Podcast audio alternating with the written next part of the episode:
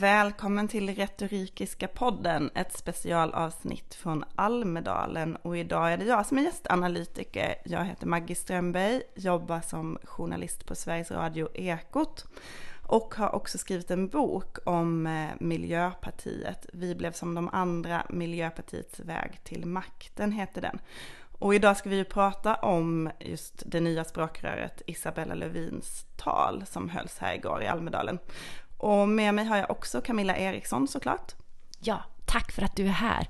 Det var liksom min eh, största önskemål om analytiker. Men jag tänkte först att nej, men jag kan inte ringa henne. Hon är ju journalist på Sveriges Radio. Hon kommer inte få vara med. Men det fick du. Ja. Väldigt, väldigt kul. Eh, men om vi, om vi dyker rakt in i analysen. Det här med hennes tal helhetsmässigt. Vad upplevde du igår? Ehm, det var, tyckte jag, ett, ett, eh, tal som kändes ganska långt. Det var oerhört redovisande, nästan som en liten föreläsning. Hon, hon stod ju också i en pulpet och talade, eh, eller föreläste då snarare än talade.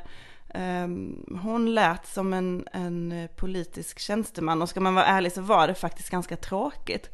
Eh, och det intressanta med det är ju att hennes företrädare Åsa Romson ofta fick kritik för att hon var just eh, duktig och föreläsande och liksom tråkig istället för en passionerad politiker som kunde elda på folket eller vad man ska säga. Eh, och nu har de eh, valt någon som skulle vara annorlunda men som visade sig vara väldigt lik. Ja, jag håller med. Dels det här med, jag har väldigt stora problem med pulpeten. Det känns som att det blir ett onödigt avstånd mellan henne som talare och publiken som lyssnar. Och sen har jag problem med att hon läste till från papper. Det, det, ehm, det blev väldigt staccatomässigt för att hon kunde inte talet utan till och det var inte flöde.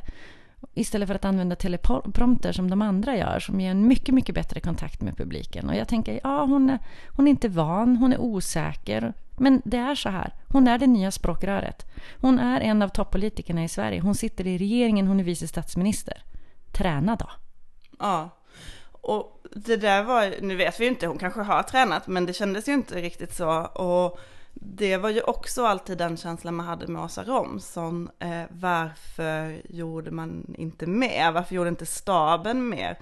Och det jag har hört inifrån partiet, jag har ju följt dem länge, var ju att Åsa Romson var ganska ointresserad av den där typen av träning och, och eh, ville inte hålla på med det, hon ville hålla på med sakpolitik. Och jag kan tänka mig att Isabella Lövin faktiskt är lite likadan hon har liksom samma drag av att nej men det viktiga nu är att jag reser runt och pratar med människor i världen, inte att jag blir duktig på att hålla tal i Almedalen inför en eh, liten intern publik som det ju ändå är. Ja, jag kan förstå att politiker vill fokusera på sakfrågor. Problemet är bara att de kommer inte att få fokusera på sakfrågor särskilt länge om inte folk hör vad de säger och tar åt sig av vad de säger. Mm. Och jag menar hennes röst, den var i början alldeles för staccato. Det var för mycket pauser mellan orden. Hon hade inte driv framåt. Det fanns ingen glöd heller. Alltså glöden upptäckte inte jag förrän hon gjorde det här eh, anekdoten om de somaliska flyktingarna i Kenya. Där hon, hon eh, skanderade den här education, education, education. Eh, någonting, någonting, generation after generation after generation. Då var det lite så här, det rörde sig i min kropp. Det var enda tillfället. Och det var inte hennes egna ord. Och det var inte någonting som egentligen har så där jättestor bäring på att vara regeringsminister i Sverige. Nej, och, och det intressanta med det kan man ju säga är att talet gick ju väldigt mycket ut på att säga att eh, vi, vi tar de små stegen, vi eh, vi kan inte, vi kommer inte få igenom allt. Det var ju väldigt mycket ett försvar av, av den eh, tuffa situation de har haft i regeringen och, och alla de kompromisser som man har gjort. Eh, så att hon sa ju egentligen, ja vi har visioner men ni ska liksom inte tro att det är för mycket eller för mycket passion eller att vi kommer komma sådär jättelångt. Och, och det var ju det hon signalerade i hela sitt sätt att prata också, att eh, det var, ja det fanns en, en sävlighet och Ja, det kanske är det som var det här visionär realist som hon sa vid två tillfällen. Ja, det är ju ett, det är ju ett uttryck som är, är um, hennes uttryck som hon har uppfunnit. Eller det, vet, det kanske är, jag vet inte om det är hon som har uppfunnit det, men det är hon som har lanserat det. Det gjorde Exakt. hon på kongressen i maj. Och det kan vi prata mer om, det finns jättemycket att säga om det där. Ja, du, men vi, vi, eh, vi gör det. Eh, jag, jag vill bara också, eh, medan, innan vi lämnar helheten, ta det här med hur allting var så otroligt fantastiskt, superlativiskt nästan, men, men förstärkt Sverige är så bra. Och världen tittar på Sverige. Och, alltså det var nästan svulstig stormaktshetsvansinne, tycker jag. Hur, hur mycket eh, lilla Sverige och den här regeringen har påverkat och kommer att påverka. Ja. Att svenskt ledarskap är liksom ett globalt ledarskap. Och det, jag vet inte, det var, det var väldigt mycket att sälja för mig i alla fall. Men ja, det, det måste man tycka som miljöpartist, för annars så är ens politik irrelevant. Varför ska man ägna sig åt att bekämpa Sveriges pyttelilla koldioxidutsläpp i denna stora värld? Det är ju för att man säger att man är en förebild. Om vi gör det kommer andra göra det. Mm. Utan och det så, så är, man, är man irrelevant. Det är lite pedagogiskt svårt att få ihop det där. Ja, ja det är för att det är också en sån här sak som jag eh, reagerar väldigt mycket på. Hur, ja, hur hon skryter med eh, Miljöpartiets framgångar i regeringen när det gäller miljöfrågor. Och sen så råkar hon bara inte överhuvudtaget ta upp och nämna brunkolsförsäljningen nu då, eller Bromma flygplats kommer att få vara kvar, eller den här stora ringleden i Stockholm som kommer att byggas och så vidare. Och, och rent retoriskt, om man inte tar upp saker och ting som ligger negativt gentemot en, då tappar man i förtroende. Och det är så enkelt att göra det. Det är så enkelt att bara nämna det lite grann, lite abstrakt, perifert, eh, ge en vag förklaring till varför, vilket hon ju gör i det här försvarstalet med små steg som du var inne på innan. Och, men de väljer att inte göra det och det är därför jag säger det. det eh, Kanske är det så att hon har skrivit det här talet själv, som du var inne på i vårt försnack. Kanske är det så att hon har en juniortalskrivare. Men, men det här behöver förbättras starkt, för det här är en minister i vår regering. Hon, eh, jag, jag träffade någon efter talet som jag vet är väldigt missnöjd med den politik som Miljöpartiet har bedrivit. En, en miljöpartist som har varit med i jättemånga år. Um, och den sa så här om talet, ja men det var, det var ett uh, väldigt bra tal, det var ett, eh, ett, uh, jag älskade det hon sa. Om det inte hade varit för verkligheten. Hade det hon sagt, hade allt det hon sagt varit sanningen så hade det varit helt underbart. Men nu, nu bara låtsades hon ju inte om brunkolet eller motorvägarna eller flygplatserna. Eh, så den här personen var liksom samtidigt förtvivlad över, över vad han upplevde var ett hyckleri. Det där tycker jag var intressant, därför att om man inte pratar det som är sant eh, och inte heller pratar det som är sannolikt då faller ju alltihopa.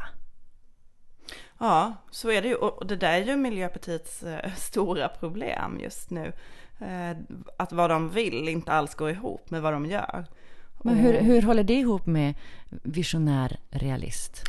Ja, men visionär realist är ju ett begrepp som ska, liksom är tänkt att ena partiet. Miljöpartiet har ju alltid haft den här splittringen mellan de som, som är radikala och vill mer och de som är pragmatiska. De pragmatikerna har ju vunnit, det är därför man sitter i regering och nu vill man läka ihop den här splittringen genom att liksom då det här begreppet visionär realister, vi är inte, vi är inte två falanger utan vi, vi är alla visionära realister.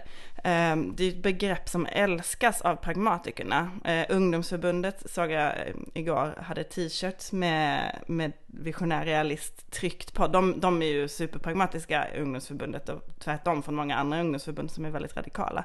Man blir väl en reaktion på moderpartiet? Ja, men de är ju, de har ju, ju mycket, de är ju, stöttar ju ledningen väldigt mycket i det här med regeringsfrågan och liksom pusha dem. Eh, men, men de som är, som, är, som är visionärer egentligen, eller de som tycker att, eh, att den visionära delen av Miljöpartiet är den viktigaste, de tycker väldigt illa om det här begreppet.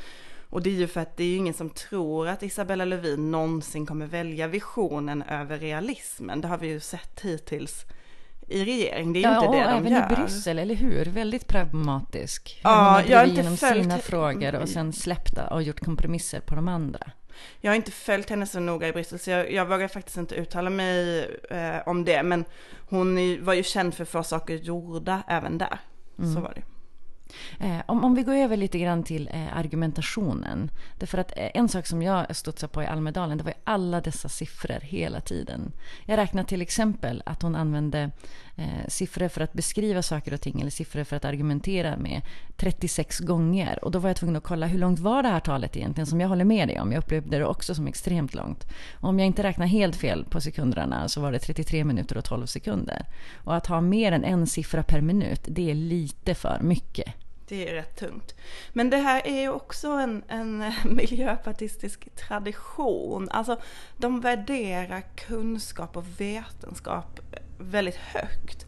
Och man, man tycker att en, en, bra politiker är en faktabaserad politiker som verkligen kan. Alltså det som andra partier faktiskt skulle säga, det här är en bra statssekreterare, eller det här är en bra tjänsteman, en politisk sakkunnig i regeringskansliet, inte en minister, för en minister ska ha andra egenskaper. Den ska kunna det politiska hantverket eller den ska kunna eh, ja, men, betala på en scen.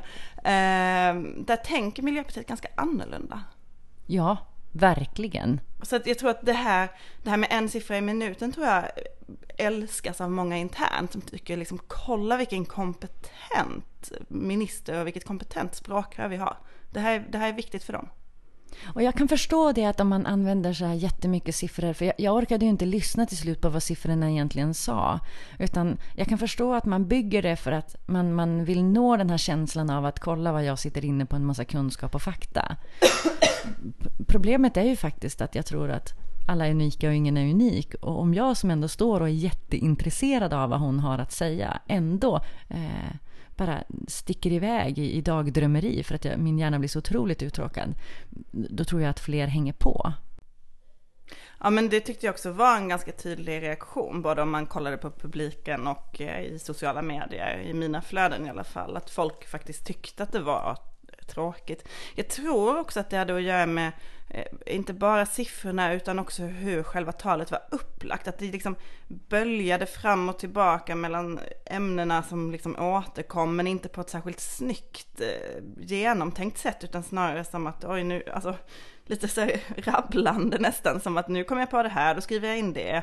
Snarare än att hon hade byggt en, en vettig struktur. Vilket är ju hennes språkrörskollega Gustaf Fridolins stora styrka. Han bygger ofta väldigt snygga tal med bra poänger och som är liksom, alltså inte bra politiska poänger men att han liksom bygger in poängen. men rent retoriskt så ja, funkar Fridolins tal och, och, rätt bra. Som, som ofta liksom har mycket humor och sådär. Och det, det var ju verkligen stor skillnad. Och det har man ju alltid sett tidigare när det var då Fridolin och, och Romson som var språkrör ihop. På kongresserna håll, brukar de hålla då varsitt tal. Och det har, har ju alltid varit så otroligt stor skillnad på de talen. Där Gustav Fridolins har varit lättsamt och, och publiktillvänt. Ibland har jag till och med sett journalisterna sitta och skratta för att de inte kan låta bli, för att det, det är bra. Eh, Medan Åsa Romsons var, var jättetråkiga. Och det verkar ju som att vi har kvar samma skillnad fortfarande. Mm. Det, det, jag tänkte på när det gäller strukturen på det hela är ju precis det du eh, säger. Att innehållet återkommer och att det eh, inte känns som att det finns någon tanke bakom var jag börjar, var jag går vidare härnäst och hur jag vill avsluta. Och sen, jag gjorde det faktiskt i min skriftliga analys också. Jag, jag ser till att mina stycken inte riktigt funkar ihop.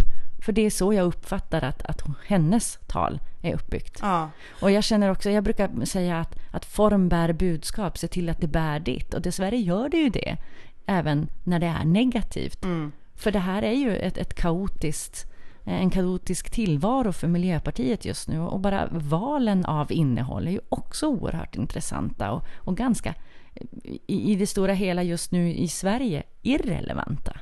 Jag kan ju säga jag som själv är en, en eh, i botten skrivande person, jag har ganska nyligen börjat på radion Eh, och har tidigare då dels skrivit den här boken men också ägnat mig åt, åt att skriva långa reportage som är ungefär den här storleken med, med så mycket text.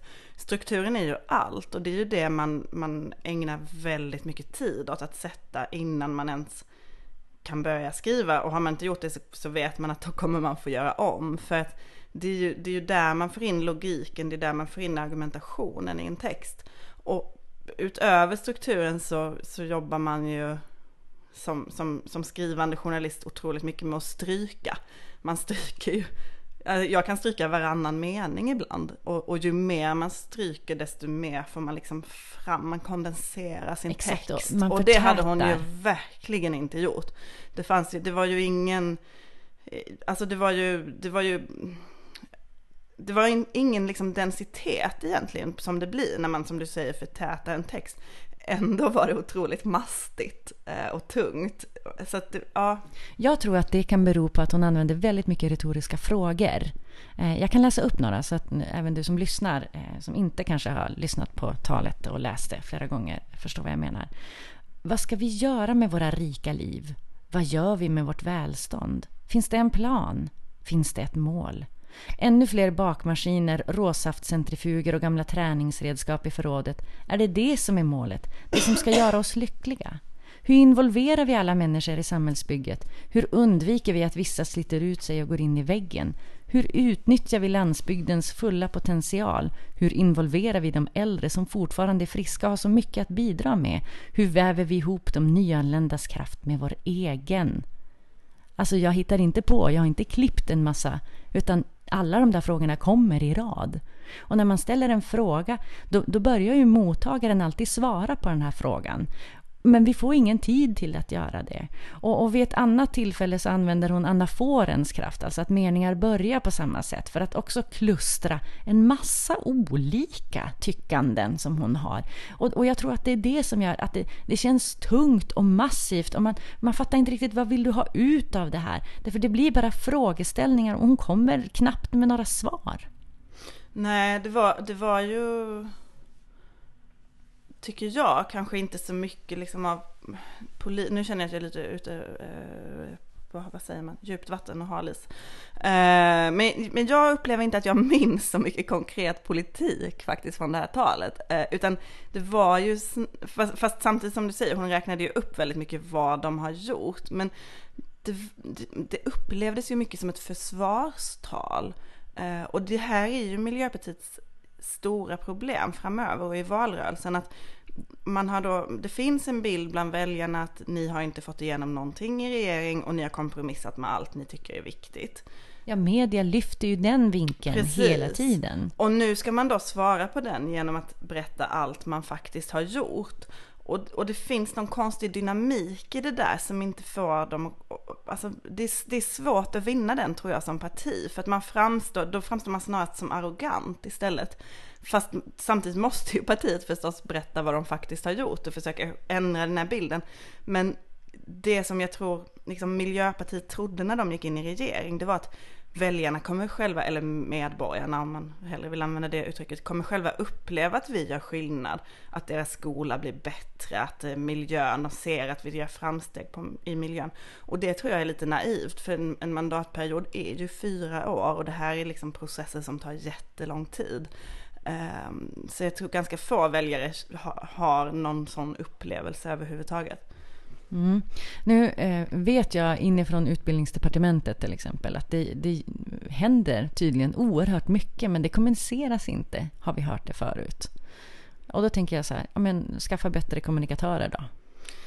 Samtidigt liksom, eh, tror jag, så här, när, ja, om man jobbar på utbildningsdepartementet så tycker man kanske att det händer oerhört mycket när det tillsätts olika, olika utredningar eller det gör annat som, som ur ett, eh, ett liksom politiker eller tjänstemannaperspektiv är stora förändringar. Men jag tror för vanliga människor så spelar det inte riktigt någon roll om du kommunicerar de där sakerna för att det, är inte, det upplevs ändå inte som stora förändringar.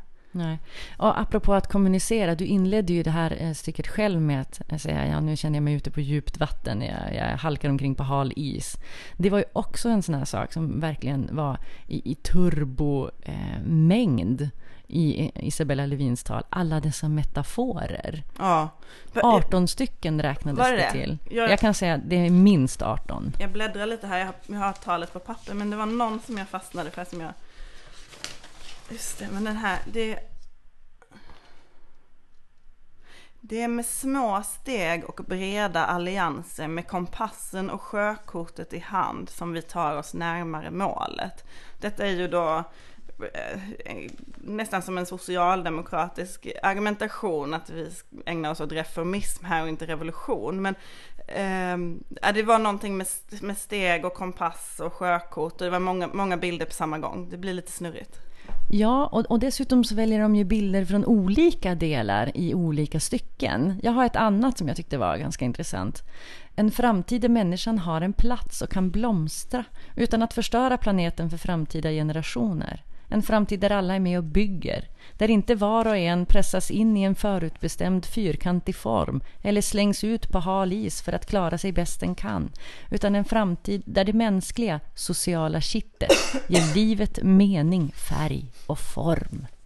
Alltså det är egentligen magiskt hur mycket man kan säga med bilder utan att säga någonting. Eller snarare hur många ord man kan använda per tidsenhet utan att förmedla ett budskap överhuvudtaget. Och det tycker jag också är ett problem i Isabella Lövins tal. Ja, men det är ju otroligt överlastat på alla sätt det här. Um... Ja, och det är kanske som du säger att det, det, är en oerfarenhet. Jag vet ju ungefär vilka som sitter i hennes stab och vet att de har skrivit tal för. Um, men jag, det kändes som att hon hade gjort det här ganska mycket själv faktiskt. Ja, det är inte professionell talskrivning om jag säger så. Nej, och det, det är ju lite konstigt för att alla vet ju att eh, det här är ju någonting som, som, det här ska hon tala för första gången inför en större publik. Det är ju viktigt för henne, det här sätter ju tonen. Nu är det det här hon kommer liksom jämföras mot och vägas mot nästa gång. Mm. Och, och, det tycker jag också är intressant. Det är sådana här saker, mer semiotiska aspekter. Hur när man är verkligen ute efter att bygga det nya språkröret som inte är belastat egentligen av vårens kris. Eh, då väljer man ganska svaga formuleringar här och var. En, en som jag vill ta upp det är när hon säger så här. Men jag gissar ändå att nästan alla här känner någon som fallit ner i en oförklarlig förtvivlan. Vadå gissa och ändå? Mm. Och sen bara lite, lite senare så kommer det vinner vi mångfald i form av fred och stabilitet och en känsla av att vi faktiskt är på väg någonstans. Alltså där skänker hon ju sig själv med ja. de här svaga formuleringarna. Ja. Men ja, hon kanske vill ha det här lite mer resonerande och det var, gjorde ju, nu vet jag inte om det var just i tal, men Maria Wetterstrand, Miljöpartiets stora stjärna, hon var ju så i debatter att hon ofta resonerade Vilket fungerar alldeles också. ypperligt i debatter och intervjusituationer, ja. men inte överhuvudtaget när man står på scen och ska leverera ett tal. Nej, Nej men det är säkert den skillnaden. Eh, men ja, det är ju många politiker som längtar efter att få, för, för att få hålla på med resonemang istället för one-liners som de säger. Men det är ju inte så effektivt i den här formen. Nej, man måste ju välja sin kanal och budskapet per kanal. Och det här är en kanal som inte Miljöpartiet väljer utan bara förväntas ställa upp. Och om det är så att hon inte vill hålla ett tal, ja då får ju någon annan göra det istället. Och så har vi det här med ordet män. Alltså jag tycker att det är, och då menar jag alltså inte kvinnor, män. Så. Utan män som i Män fast. och, ja. mm. och så vidare. Ja. Det här är ett ofta felanvänt tecken. Vad, vad betyder det? Ja, men jag, män suddar ju det som man just har sagt. Och när man då inleder ett nytt stycke, vilket hon gör fem gånger för att liksom hålla på med den här sifferexercisen, eh, och två gånger inom stycken där hon också då suddar det hon just har sagt. När man börjar med män i ett nytt stycke, då tar man ju bort hela poängen som man bör ha gjort när det gamla stycket avslutade. Och det blir ju jättemärkligt. Vad är det som gör, många använder ju sig av det här, vad är det som gör att man gör det? Det är bara den inbyggda eh, psykologin bakom vårt språk. Eh, jag tycker att du är helt fantastisk, men jag skulle önska att... Mm. Känner du dig fantastisk nu? Nej, Nej det blev inte riktigt så. Jag tycker va? faktiskt att du är fantastisk, det också. Ja, men det är också en sån där markör men, som... Eh, ja, nej men det är intressant. Jag, man lägg, det, det, är en sak jag upplever som journalist, att ett ord man ofta använder sig av eh, för att det är enkelt. Ja, jag kan ta ett exempel för att mm. göra det tydligt. Så här slutar stycket innan. Vi står upp för kvinnors rätt, för demokrati och vi talar klarspråk om mänskliga rättigheter. Det ger oss respekt och det ska vi vara oerhört stolta över. Men hur kommer det sig att när vi har det så bra att så många mår så dåligt? Mm. Då är det som att hon säger allt det där som ändå var vi räddar världen. Det är inte värt någonting i jämförelse med, med de, den ohälsa vi har i vårt lilla land. Det är ju nästan det hon säger. Ja, och jag vill nästan dra det ännu längre. Att jo, jag sa det där, men jag tog just tillbaka det. Ja. För det var inte sant. Ja, okej. Oj. Mm. Mm.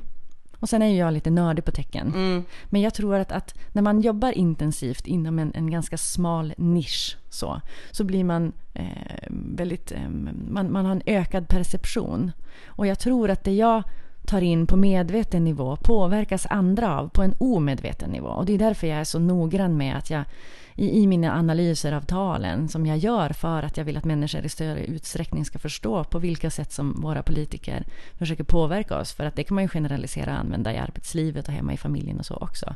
Eh, att eh, när man börjar se de här sakerna, när man börjar bara ha förmågan att bryta ner, då kan man ju också i mycket högre utsträckning fatta informerade beslut. Man blir helt enkelt inte lika manipulerad eller lurad. Det gillar jag. Men jag, jag fastnar lite vid det här vi pratade om att hon då verkar ändå ha skrivit det här talet själv. Ehm, um, det, vet, det vet vi inte, men det, men det framstår så. Och annars att hon har en talskrivare som kanske inte riktigt um, vet helt vad den sysslar med. Och Stefan Löfven vet jag, han har ju, ju flera talskrivare. Han har dessutom en, en person inne på statsrådsberedningen som inte jobbar direkt som talskrivare, men som har varit talskrivare åt Ingvar Carlsson åt Göran Persson. Alltså, det, fin det finns en otrolig eh, kompetens på, i regeringskansliet för Socialdemokraterna i den här eh, frågan. Så det är lite konstigt att Miljöpartiet inte försöker matcha det. De skulle ju kunna rekrytera någon utifrån om de vill. Ja, och, och jag, jag, tänker bara så här. Eh, Miljöpartiet har ju väldigt många väldigt kompetenta människor ute i landet som har jobbat länge inom kommunpolitik och landstingspolitik och som eh, sitter på erfarenhet som är värdefull i talskrivarposition. Jag upplever det som att de som sitter och skriver tal för de miljöpartistiska ministrarna är relativt juniora. Och det tycker jag är märkligt, varför man inte antingen tar in kompetent folk som finns i de egna leden eller tar in någon. Och jag talar inte i egen sak. Jag har inte lust att vara något partis talskrivare här, utan jag tycker bara att ta in någon som är duktig på att, att göra det här. Men jag tror det... faktiskt inte att de är så juniora, alltså de jag känner till. Eh, jag vet att Gustaf Fridolin har ju haft en som han har jobbat med under väldigt många år och som, som själv har författarbakgrund och, och Aj, aj, nu sitter jag här och säger att seniora människor är dåliga. Men, nej, men, men jag upplever bara att de inte de, är effektiva. Nej, men, men jag tror också Um, nu blir jag plötsligt en försvarare av politiska tjänstemän känner jag, men jag tror faktiskt också att de kan ju inte heller göra mer än vad deras chef tillåter dem att göra. Och det kan ju vara så att man, man jobbar för ett språkrör som säger nej men jag ska skriva mitt tal själv. Ja du kan få titta på det men jag kommer inte ändra någonting för jag vet att det här är bra. Ja och det vet vi ju att Björklund gör till exempel. Är det så? Ja, ja. han skriver själv. Mm. Eh, nu är ju han i mina ögon sett en väldigt duktig retoriker. Mm. Jag skulle önska att han skrev ett nytt tal nästa år. att han kanske bytte ut något av sina skämt någon gång i alla fall. Ja, det, det vore trevligt. Och att han lärde sig att stanna innan så att vi inte blir klappade på huvudet. Men det har jag tjatat om i flera år. Okay. Mm. Jag tänker om han tjatar skolpolitik på samma sätt så kan jag tjata att han ska förändra sig så får vi se. Eh, och för övrigt anser jag att Kartago bör förstöras. Nu är det så här att Maggie ska ju då med flyget, eller var det båten? Nej, flyget. Flyget. Eh, så vi behöver avrunda lite tidigare. Stort tack för att du var med. Det var jätteintressant att tack samtala med dig. Tack. Och stort tack till dig som har lyssnat. Imorgon så kommer Mikaela Waltersson som är vice vd på Kunskapsskolan, tidigare ordförande i Friskolornas riksförbund och faktiskt... Och tidigare miljöpartist. Det språkrör som aldrig blev valt. Vi kommer att diskutera Moderaterna. Välkommen tillbaka.